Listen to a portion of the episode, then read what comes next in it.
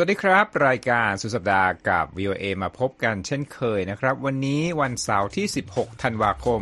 พุทธศักราช 2566 ตามเวลาประเทศไทยนะครับ เราออกอากาศทั้งภาพและเสียงจากกรุงวอชิงตัน และวันนี้มีผมรัตพลอ่อนสนิท และคุณเยี่ยมยุทธสุทธิฉายาร่วมกันดำเนินรายการนะครับสำหรับหัวข้อข่าวที่สำคัญนะครับกองทัพอิสราเอลเผยพลั้งพลาดฆ่าชีวิต 3 ตัวประกันในกาซา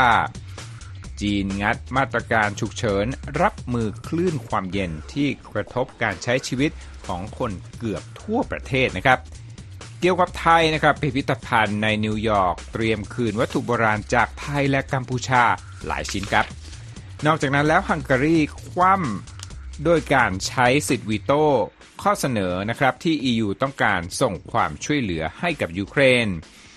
ที่อังกฤษครับศาลที่นั่นพิพากษาให้เจ้าชายแฮร์รี่ ชนะคดีถูกสื่อล้วงข้อมูลทางโทรศัพท์ และชาวอเมริกันนั้นหมดไปกับการใช้เงินทำไฟประดับประดาและค่าไฟเท่าไหร่ในช่วงเทศกาลปลายปีครับส่งท้ายวันนี้ครับทัวร์ลงนักประวัติศาสตร์ เมื่อเปิดวาร์ปส่วนผสมพาสต้าคาโบนาร่าสูตรดั้งเดิม ทั้งหมดในรายการสุดสัปดาห์กับ VOA วันนี้ครับ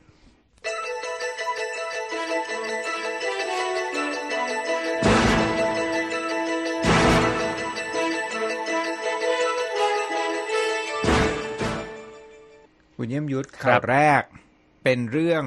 ปาเลสไตน์และอิสราเอลนะครับกองทัพอิสราเอลนั้นเปิดเผยในวันศุกร์นะครับว่าได้สังหารตัวประกันอิสราเอล 3 คนอย่างไม่ได้ตั้งใจ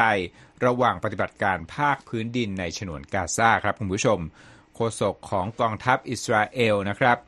ระบุในวันศุกร์ว่ากองทัพอิสราเอลพบตัวประกันทั้ง 3 และมีความผิดพลาดในการระบุตัวบุคคลเหล่านี้ โดยพลาดคิดว่าเป็นภัยคุกคามนะครับ พร้อมกับบอกว่ายังไม่มีความชัดเจนว่าตัวประกันเหล่านั้นหลบหนีจากการถูกควบคุมตัว หรือว่าถูกทิ้งไว้กันแน่ ซึ่งทางกองทัพแสดงความเสียใจอย่างสุดซึ้ง และบอกว่าจะเร่งสอบสวนเรื่องนี้โดยเร็วนะครับการเสียชีวิตของตัวประกันอิสราเอลเกิดขึ้นในกาซาซิตี้ที่ทหารอิสราเอลปะทะเดือดกับกลุ่มติดอาวุธฮามาสในช่วงไม่กี่วันที่ผ่านมา ทั้งยังได้รับการเปิดเผยในระหว่างที่เจ้าหน้าที่ทางการสหรัฐระบุว่าอเมริกาและอิสราเอลนั้นกำลังหารือกรอบเวลาในการลดความรุนแรง แม้ว่าทั้งสองฝ่ายจะเห็นว่าการต่อสู้อาจดำเนินไปหลายเดือนจากนี้ครับคุณผู้ชมสำหรับการสู้รบในกาซานะครับ ยังคงคุกรุ่นในวันศุกร์ระหว่างที่สหรัฐออกโรงกดดันอิสราเอลในเรื่องยุทธศาสตร์การต่อสู้ของอิสราเอลในสงครามกาซา ส่วนฮามาสนั้นก็ยิงจรวดถล่มตอนกลางของกาซาทำให้นครเยรูซาเล็มนั้น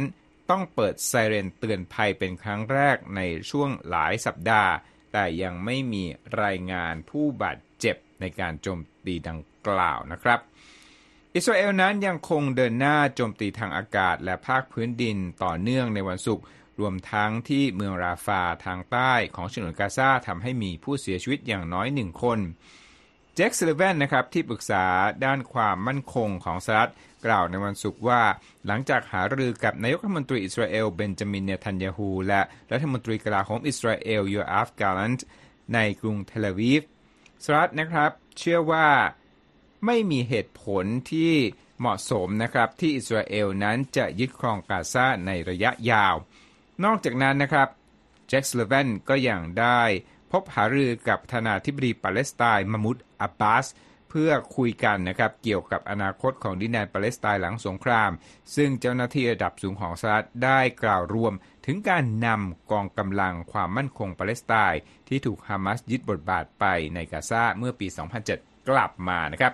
ด้านรัฐมนตรีกลาโหมอิสราเอลนะครับ กล่าวเมื่อวันพฤหัสบดีว่าอาจจะต้องใช้เวลาหลายเดือนจากนี้นะครับที่กองทัพอิสราเอลจะชนะกลุ่มฮามาสได้ สำนักงานเพื่อการประสานงานได้มนุษยธรรมแห่งสหประชาชาติ ชื่อย่อ OCHA เปิดเผยในวันศุกร์ว่า ผู้คนในกาซาที่ไร้ที่อยู่อาศัยนับหมื่นชีวิต กระจุกตัวอย่างแออัดในราฟาตั้งแต่ 3 ธันวาคมที่ผ่านมา และะเผชิญกับความแออัดและค่าสุขอนามัยที่ดี จนอาจนำไปสู่ความกังวลนะฮะแล้วก็อาจจะนำไปสู่การระบาดของเชื้อโรคในพื้นที่ดังกล่าวด้วยคุณเยี่ยมยุทธครับ อีกเรื่องหนึ่งนะครับที่จะคุยก็คือเรื่องของคลื่นความหนาวเย็นในจีนนะคุณผู้ชม ปรากฏว่าแผ่ซ่านไปในกว่าครึ่งหนึ่งของประเทศด้วยใช่ไหมครับใช่ครับ แล้วก็มีการคาดการณ์ว่าจะยาวข้ามสุดสัปดาห์นี้ไปนะครับคุณผู้ชมครับ ประธานธิบดีสีจิ้นผิงแห่งจีนได้ประกาศมาตรการรับมือฉุกเฉิน เพื่อรับมือกับคลื่นความเย็นที่แผ่กระจาย ส่งผลให้พื้นที่ส่วนใหญ่ มีอุณหภูมิต่ำกว่าจุดเยือกแข็ง และกระทบกับการสัญจรและการใช้ชีวิตของประชาชนในหลายพื้นที่ตามการรายงานของรอยเตอร์ครับศูนย์ตุนิยมวิทยาแห่งชาติของจีนคาดการว่า อุณหภูมิในจีนจะยังลดต่ำลงไปจนต่ำกว่า 40 องศาเซลเซียส ในหลายพื้นที่ของมณฑลเฮยหลงเจียงทางภาคตะวันออกเฉียงเหนือมณฑลซินเจียงทางทิศตะวันตกเฉียงเหนือ ไปจนถึงพื้นที่มองโกเลียในมณฑลการสู้และชิงไห่ครับ ประธานาธิบดีสีที่เพิ่งเดินทางไปเยือนพื้นที่ในมณฑลกวางสีทางตอนใต้ของจีนเมื่อวันพฤหัสบดีและวันศุกร์ที่ผ่านมา กล่าวว่าฝนและหิมะที่ตกหนัก ส่งผลกระทบต่อชีวิตของประชาชน การสัญจรและการจัดส่งพลังงาน และได้สั่งการให้รัฐบาลท้องถิ่น ปรับปรุงแผนรับมือเหตุล่วงหน้าไปด้วย ตามการรายงานของสำนักข่าวซินหัว ศูนย์ตุนิยมวิทยาระบุว่าคลื่นความเย็นที่ปกคลุมตอนเหนือของประเทศในสัปดาห์นี้ จะเคลื่อนตัวลงไปยังตอนใต้ จะส่งผลให้อุณหภูมิหนาวเย็นลงอีกในช่วงสุดสัปดาห์ แม้ปริมาณฝนและหิมะจะลดลงก็ตามครับ มีรายงานของอุบัติเหตุจำนวนมากบนทางหลวง ในมณฑลเหอหนานเนื่องจากหิมะและน้ำแข็งที่เกาะบนถนน ไม่เพียงเท่านั้นสำนักข่าวของรัฐบาลยังรายงานว่ามีการปิดถนน และระบบรถไฟในมณฑลการสู้ นอกจากนั้นนะครับยังมีเรื่องของความเสียหายของประชาชน อย่างเช่นมีการแจ้งนะครับจากทางการว่ามีประชาชน 515 คน เข้ารับการรักษาที่โรงพยาบาลจากอุบัติเหตุครับคุณรัตพล โดยหลายคนเนี่ยมีอาการกระดูกหักครับในมณฑลชายฝั่งกวางตงนะครับ เจ้าหน้าที่ระงับการเดินทางของเรือโดยสาร 29 เส้นทางในช่วงบ่ายวันศุกร์ตามการรายงานของสื่อรัฐบาล ก่อนหน้านี้ในวันเดียวกันเนี่ยนครเซี่ยงไฮ้ก็ออกคำสั่งระงับ การเดินรถและเรือประจำทางเช่นเดียวกันครับ ครับ และมาที่เรื่องเกี่ยวกับไทยนะที่ผมเกริ่นไว้ในตอนแรกของรายการนะฮะคือพิพิธภัณฑ์ที่นครนิวยอร์กนะเป็นพิกัดของคนที่ไปเที่ยวนิวยอร์กชอบไปนะ โดยเฉพาะสายประวัติศาสตร์นะสายชอบศึกษาวัฒนธรรมนะพิพิธภัณฑ์แห่งนี้ชื่อ New York's Metropolitan Museum of Art เขาเรียกชื่อเล่นกันว่า The Met นะครับ เตรียมที่จะคืนรูปปั้นโบราณจากไทย 2 ชิ้นนะครับ แล้วก็ จากกัมพูชาอีก 14 ชิ้นสู่ประเทศต้นทางนะครับ ซึ่งวัตถุเหล่านี้นะครับ ทางสำนักข่าว AP บอกว่า โยงใยกับพ่อค้าของเก่ารายหนึ่งนะฮะที่ถูกกล่าวหาว่าลักลอบค้าของผิดกฎหมายนะครับพ่อค้าคนดังกล่าวนั้นชื่อนายดักลาสแลชฟอร์ดนะครับมีชื่อเสียงในวงการสะสมของเก่าอย่างมากคุณผู้ชม เขาถูกตั้งข้อหาเมื่อ 4 ปีก่อนนะครับ ตอนนั้นถูกตั้งข้อสงสัยว่าดำเนินการอย่างเป็นระบบ ในการขายของเก่าจากกัมพูชาที่ถูกขโมยมานะฮะไปยังผู้ซื้อต่างประเทศหลายประเทศด้วยนะครับรบชายผู้นี้ปฏิเสธข้อกล่าวหาว่ามีส่วนเกี่ยวข้องใด ๆ กับการลักลอบซื้อขายวัตถุโบราณเหล่านั้น แต่หนึ่งปีหลังจากนั้นนะฮะก็เสียชีวิตลงนะครับ ข่าวล่าสุดนี้เกิดขึ้นนะฮะท่ามกลางความพยายามของพิพิธภัณฑ์ต่างๆ ในอเมริกาแล้วก็ยุโรปนะฮะ พวกนี้เนี่ยต้องการที่จะหาแนวทางจัดการกับวัตถุที่ถูกขโมยมาจากเอเชีย แอฟริกา และส่วนอื่นของโลก ในช่วงที่เกิดภาวะคับขันในประเทศเหล่านั้น หรือว่าเป็นในยุคอาณานิคมนะครับ พิพิธภัณฑ์ Met ให้ความร่วมมือกับสำนักอัยการของนิวยอร์กเขตแมนฮัตตันแล้วก็หน่วยงานสืบสวนของรัฐบาลกลางอเมริกา ภายใต้กระทรวงความมั่นคงแห่งชาตินะครับ ก็ได้ส่งคืนรูปปั้นโบราณ 13 ชิ้นที่โยงใยกับนายลัชฟอร์ดนี้ ต่อมาลองเช็คอีกทีหนึ่งเมดบอกว่าเฮ้ยยังมีอีก 3 ชิ้นนะที่ต้องส่งคืนก็เลยรีบดำเนินการ แล้วก็เป็นข่าวมาในวันนี้นะครับ ในบรรดาสิ่งของโบราณที่จะถูกส่งคืนกลับนั้น มีรูปปั้นโลหะบรอนซ์คุณผู้ชม ชื่อผมว่าน่าจะมีคำว่าโพธิสัตว์นะ แต่ภาษาอังกฤษก็คือบอกว่า the โพธิสัตวาอาวาโลกิตชครานะครับ seated in Royal East คุณยิ้มยุดว่าไงนะครับนี่เป็นพระโพธิสัตว์อวโลกิเตศวนใช่ไหมที่เป็นชื่อภาษาไทย ขอบคุณมากนะฮะเป็นพระโพธิสัตว์ที่เป็นท่านั่งนะฮะแล้วก็บอกว่าอยู่ในยุคปลายศตวรรษที่ 10 ถึงต้นศตวรรษที่ 11 นะฮะนอกจากนั้นแล้วยังมีเสียงของรูปปั้นพระพุทธเจ้า สมัยศตวรรษที่ 7 อีกด้วยคุณเยี่ยมยุทธครับ รูปปั้นทั้งสองชิ้นนี้นั้นอยู่ในบรรดาโบราณวัตถุ 10 ชิ้น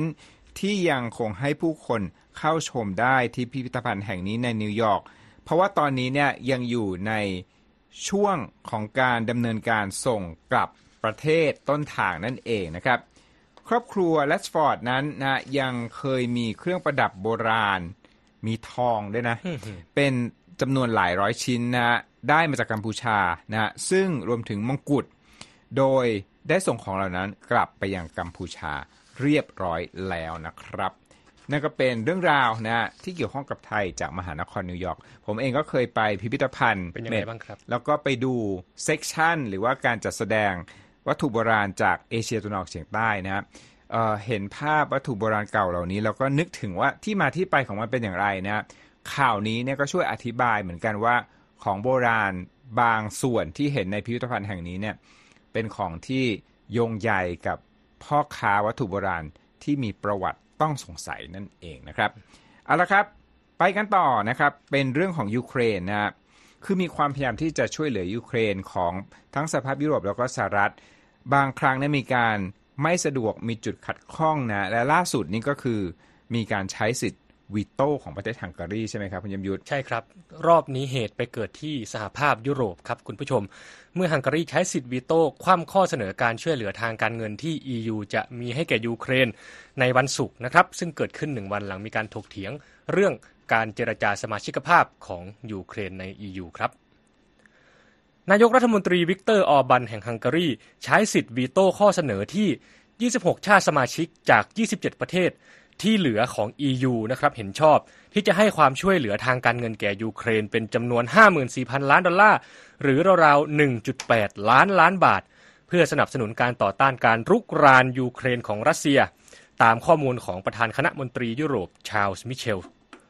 มิเชลระบุด้วยครับว่าสวีเดนต้องนำเรื่องข้อเสนอการเงินดังกล่าว ไปพิจารณาในรัฐสภาของตนเสียก่อน แต่ว่าอันนี้ไม่เหมือนฮังการีนะครับ เพราะว่าเขาบอกว่าเป็นกระบวนการโดยทั่วไปของสวีเดน แล้วก็ระบุด้วยว่า EU จะพยายามได้เสียงเอกฉันเรื่องงบประมาณให้กับยูเครนในต้นปีหน้า ในวันพฤหัสบดีที่ผ่านมาครับ EU ได้มีการพูดคุยกันในประเด็นการรับยูเครนเข้ามาเป็นสมาชิก นายกออบานแห่งฮังการีที่มีท่าทีไม่เห็นด้วยกับการรับสมาชิกใหม่ ได้ประกาศมาหลายสัปดาห์ว่าจะใช้สิทธิ์วีโต้ แต่สุดท้ายก็เลือกเดินออกจากห้องประชุมแทนครับคุณรัตพลครับทำให้ 26 ชาติสมาชิกที่เหลืออยู่มีมติเอกฉันท์ว่าจะให้มีกระบวนการการเจรจา รับชาติจากยุโรปตะวันออกนี้เข้าร่วมสมาชิกครับ ประธานาธิบดีเบลเยียมอเล็กซานเดอร์เดโกรกล่าวครับว่า นายกออบันไม่ใช้สิทธิ์คว่ำญัตติดังกล่าว เนื่องจากเขาตระหนักว่าเป็นสิ่งที่ไม่สามารถแก้ตัวได้ ด้านประธานาธิบดีโวโลดิเมียเซเลนสกี้แห่งยูเครนก็กล่าวว่าการพูดคุยเรื่องสมาชิกภาพ คือชัยชนะของยูเครน และเป็นชัยชนะของยุโรปทั้งหมด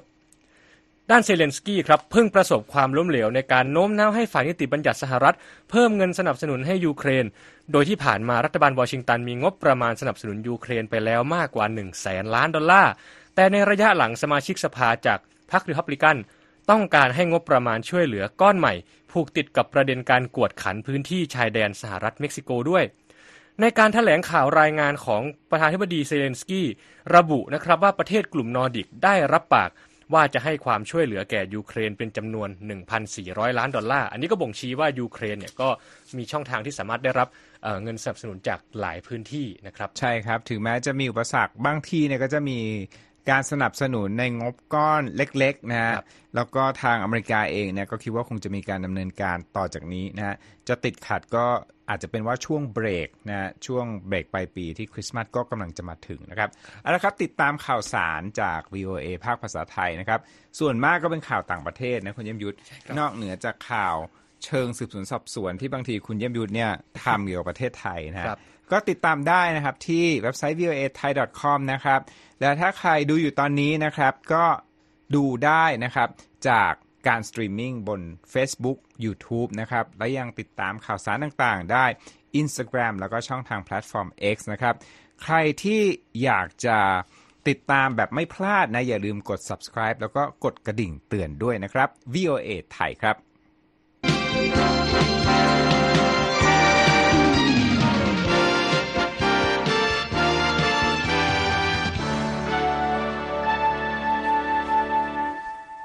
ครับวันนี้เป็นวันเสาร์ของ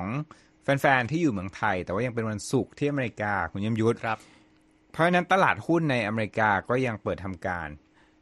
ที่อาทิตย์ที่ผ่านมาสองสามอาทิตย์ที่ผ่านมานะฮะ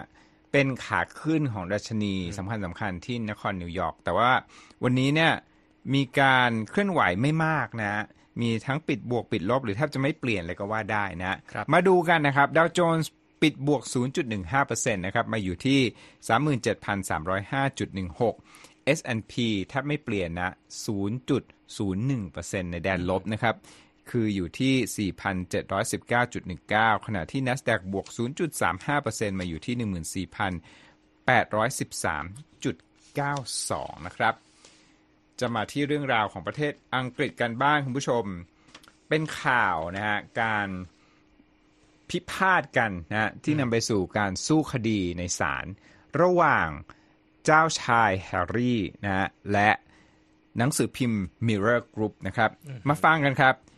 ศาลอังกฤษนั้นตัดสินให้เจ้าชายแฮร์รี่เป็นฝ่ายชนะคุณผู้ชม ในคดีความกับสื่อ Mirror Group Newspaper นะครับในวันศุกร์โดยผู้พิพากษากล่าวว่าการแอบล้วงข้อมูลจากโทรศัพท์ของหนังสือพิมพ์แห่งนี้ เป็นการทำผิดกฎหมาย อย่างเป็นนิสัยในเครื่องหมายคำพูดนะ habitually คือจะทำทำอย่างเป็นนิสัยเลยนะผู้พิพากษาทิโมธีแฟนคอร์ดนะครับตัดสินนะว่ามิเรอร์นั้นจ้างนักสืบนักสืบเอกชน ให้แอบสอดแนมเพื่อให้ได้ข้อมูลส่วนตัว แล้วก็เป็นการกระทำผิดกฎหมายที่ล้วงข้อมูลจากโทรศัพท์ เป็นเวลายาวนานกว่า 10 ปีคุณผู้ชม ที่น่าสนใจก็คือว่าเราก็อาจจะนึกถึงการเข้าไปแฮ็กข้อมูลด้วย นักโจรกรรมที่มีความรู้เรื่อง programming ชั้นสูงนะครับ แต่เรากำลังพูดถึงจริงแล้วเนี่ย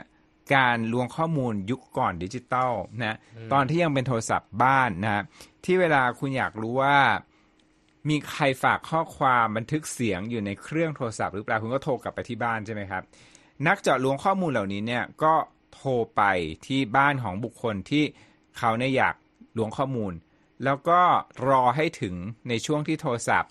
ไม่มีคนรับแล้วเข้าสู่โหมดของการเช็คข้อมูล ส่วนมากเขาบอกว่าจะลองใช้รหัส 0000 แล้วก็มักจะสามารถเข้าถึงข้อมูลได้ง่าย ๆนะครับ สิ่งนี้เนี่ยเคยเกิดขึ้นนะเมื่อบรรณาธิการข่าวราชสำนักของอังกฤษ สื่อ News of the World นะครับ แล้วก็นักสืบเอกชนรายหนึ่งถูกตัดสินจำคุกเมื่อปี 2007 หรือว่าเมื่อ 16 ปีก่อน จากการแอบฟังข้อมูลที่เจ้าชายวิลเลียม ซึ่งก็คือพี่ของแฮร์รี่รวมทั้งบุคคลต่างๆเนี่ยบันทึกลงในเครื่องโทรศัพท์ของเจ้าหน้าที่พระราชวังนะครับ ตามปกตินะครับ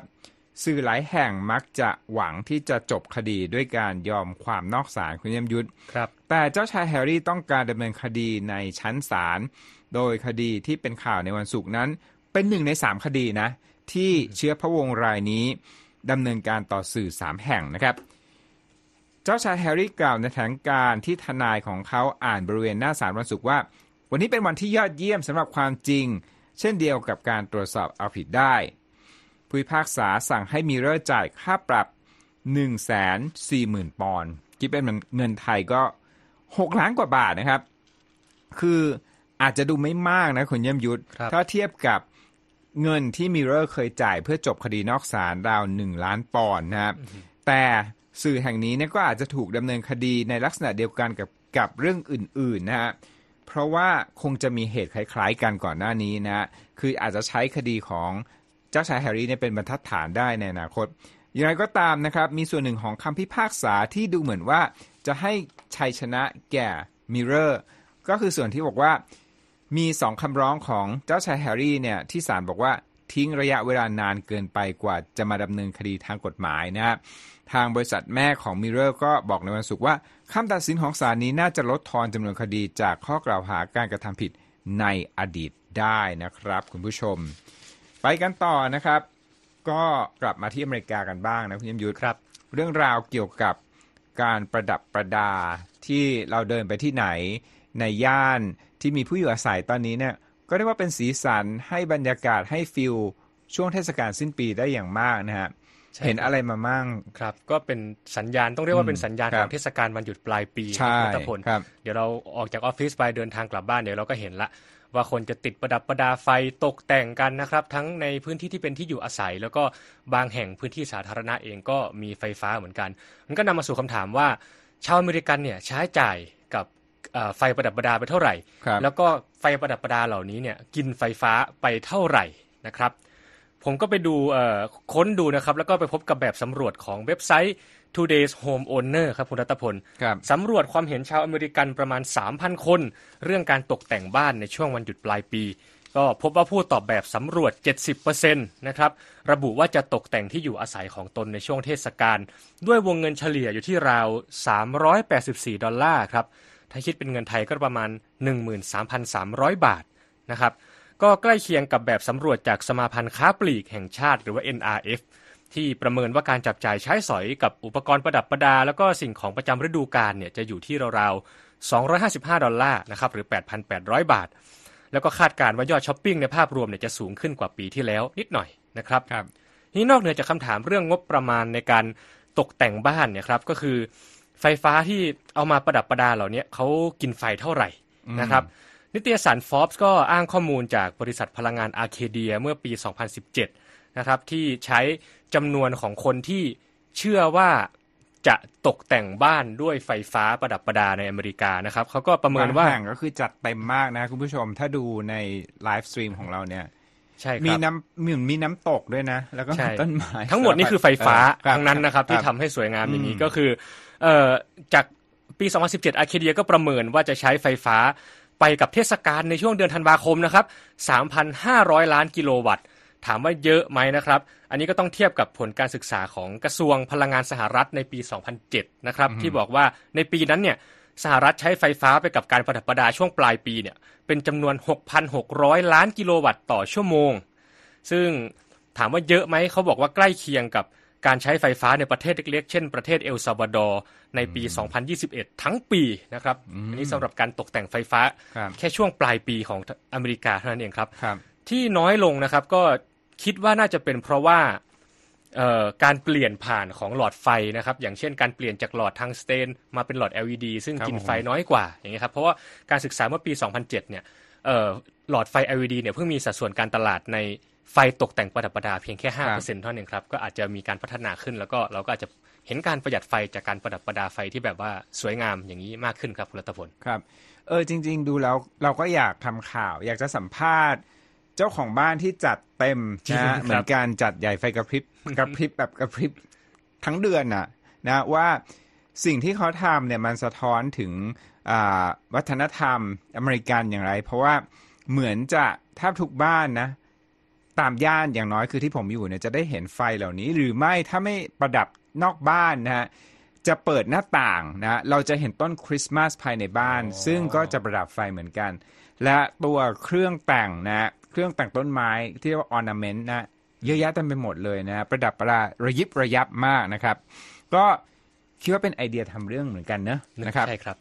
เอาละครับปิดท้ายวันนี้นะครับจะไปที่ประเทศอิตาลีคุณผู้ชม ชาวอิตาเลียนนั้นถือว่าเป็นชนชาติหนึ่งเลยนะครับ ที่ภาคภูมิใจแล้วก็เอาจริงเอาจังมากนะฮะเรื่องอาหาร เรียกได้ว่าเรื่องอาหารเนี่ยเป็นเครื่องแสดงอัตลักษณ์ของตัวตนชนชาตินั้นเลยทีเดียวนะครับและเมื่อสูตรอาหารที่พวกเขา ภูมิใจนะครับ อย่างพาสต้าคาโบนาร่าหรือว่าสปาเกตตี้คาโบนาร่าเนี่ยถูกทักขึ้นมาโดยนักประวัติศาสตร์ว่าเฮ้ย อันที่จริงแล้วเนี่ยไม่ได้เป็นอย่างที่ทุกคนเข้าใจนะ เรื่องเครื่องปรุงต่างๆ ชาวเน็ตก็เลยแห่รุมวิจารณ์ บัญชีอินสตาแกรมของนักประวัติศาสตร์ผู้นี้นะครับ คือตามปกติครับคุณผู้ชมคาโบนาร่านะฮะซอสของสปาเกตตี้นี้เนี่ยจะมีไข่เป็นส่วนประกอบ แล้วก็มีชีส pecori pecorino นะครับ รวมทั้งเนื้อติดมันจากแก้มหมูหมักเค็มนะฮะหรือว่าคนอิตาเลียนจะเรียกว่า guanciale นะครับ แต่นักประวัติศาสตร์ด้านอาหารลูก้าซิซารีจากเมืองบโลญญาโพสต์คลิปวิดีโอบนอินสตาแกรมของเขานะครับ คุณผู้ชมจะเห็นภาพนะครับ ว่าแท้จริงแล้วนะคาโบนาร่าต้นตำรับดั้งเดิมแบบโรมันนั้นทำจากชีสของสวิสนะครับ ก็คือชีส Gruyère นะครับ แล้วก็มีส่วนผสมอื่นๆ เช่นกระเทียมเบคอน และที่ทำให้หลายคนอึ้งนะฮะเขาบอกว่าใส่ไข่คน หมายความว่า scramble egg ลงในซอสนี้ด้วยนะครับซิซารีเปิดสูตรตำรับนี้จากการศึกษานิตยสารทำอาหารอิตาเลียน ซึ่งตีพิมพ์ในปี 1954 หรือว่า 69 ปีก่อนนะที่บอกว่าเครื่องปรุงน่ะ ที่เขาทำตามเนี่ยก็คือมาจากนิตยสารฉบับนั้นนั่นเองนะครับ บอกด้วยนะไม่ใช่ความผิดของเขานะ ที่ทำคาโบนาร่าสูตรนี้ แล้วก็มีนักประวัติศาสตร์อาหารอีกผู้หนึ่งนะครับ ชื่ออัลเบโตกันดีเข้ามาช่วยปกป้อง รีเข้ามาปกป้องซิซารีเลยทันทีนะแถมยังตำหนิด้วยนะบอกว่า ลัทธิชาตินิยมทางอาหารเนี่ยมักจะห้ามไม่ให้คนใช้เหตุผลอย่างใจเย็นเกี่ยวกับธีมอาหารของพวกเขานะครับคือพูดง่ายๆว่าเขาเห็นว่า การคลั่งสูตรอาหารประจำชาติจะพูดอย่างนี้ได้ไหมทำให้หลายคนเนี่ยยึดมาก ๆ เลยว่า ต้องเป็นแบบนั้นแบบนี้ตามตรับดั้งเดิมเขาบอกว่ามักจะใช้เหตุผลอย่างไม่ค่อยจะใจเย็นนักนะเพื่อมีเมื่อมีคนเปลี่ยนสูตร ส่วนเจ้าตัวนะครับซิซารีก็ดูจะไม่ลดละความพยายามที่จะนำเสนออาหารอิตาเลียนสูตรเก่าๆอีกที่อาจจะค้านสายตากองเชียร์นะครับ โดยเขาบอกนะบอกว่า นี่จะไม่ใช่วิดีโอแรกของผมนะ และผมจะเตรียมอันใหม่ก็คือคลิปใหม่ บอกจะทำพิซซ่าแบบนาโปลี ซึ่งเขาบอกว่าดั้งเดิมเลยทีเดียวในช่วงอ่าศตวรรษศตวรรษที่ 19 นะฮะจะเป็นโอ้โหสูตรจากศตวรรษที่ 19 บอกจะใส่หอยลายให้ดูนะฮะในพิซซ่านี้นะครับ นั่นก็เป็นสูตรที่หลายคนนั้นคงจะถกเถียงกันไปอีกนานนะครับสำหรับคนที่รักอาหารและรักชาติ แล้วก็สองสิ่งนี้เนี่ย แยกกันไม่ได้นะครับครับเอาละครับทั้งหมดก็เป็นเนื้อหาแล้วก็ข่าวสารที่น่าสนใจนะครับในรายการสุดสัปดาห์กับ VOA ภาคภาษาไทยนะครับ วันนี้ผมรัฐพลอ่อนสนิท และคุณเยี่ยมยุทธสุทธิฉายา ต้องลาไปก่อน สวัสดีครับ สวัสดีครับ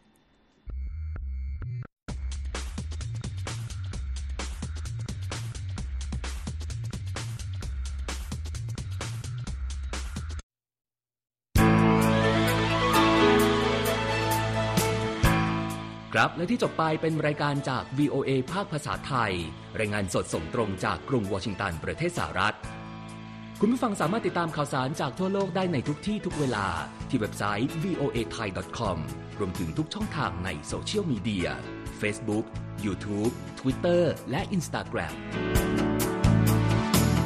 เริ่มต้นวันด้วยการอัปเดตข่าวสารจากทั่วโลก ผ่านรายการข่าวสดสายตรงจาก VOA ภาคภาษาไทย และสุดสัปดาห์กับ VOA ทั้งยังเรียนรู้เรื่องราวทางวัฒนธรรม และไลฟ์สไตล์ ผ่านรายการภาษาอังกฤษแบบอเมริกันของเรา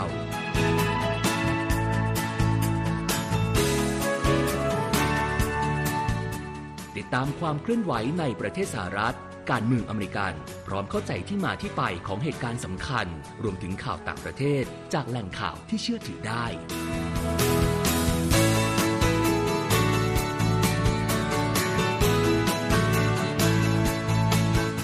นอกจากนี้ VOA ยังมีบทสัมภาษณ์และคอนเทนต์แบบ Exclusive จากบุคคลที่น่าสนใจหลากหลายวงการ และยังมีเรื่องราวของคนไทยในประเทศสหรัฐอีกด้วย